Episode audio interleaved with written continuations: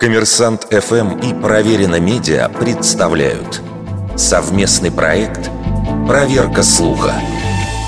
Правда ли, что человек без скафандра взорвется в открытом космосе? В фантастических фильмах можно увидеть, как тело человека в безвоздушном пространстве почти моментально взрывается, либо обледеневает. Но насколько эти кадры реалистичны с научной точки зрения? Необходимо понимать, что космический вакуум не имеет температуры, а нагрев любого тела зависит от попадания солнечных лучей. Температура среды возле борта МКС может колебаться от минус 4 до плюс 45 градусов по Цельсию.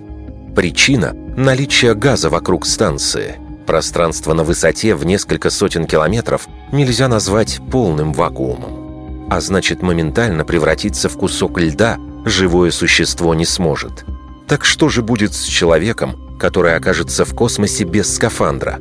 Основная проблема – отсутствие нормального атмосферного давления.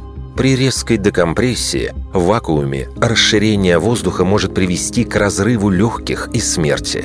Кроме того, гибель может случиться из-за эмболии, закупорки сосудов, из-за пузырьков газа, возникших из-за скачка давления.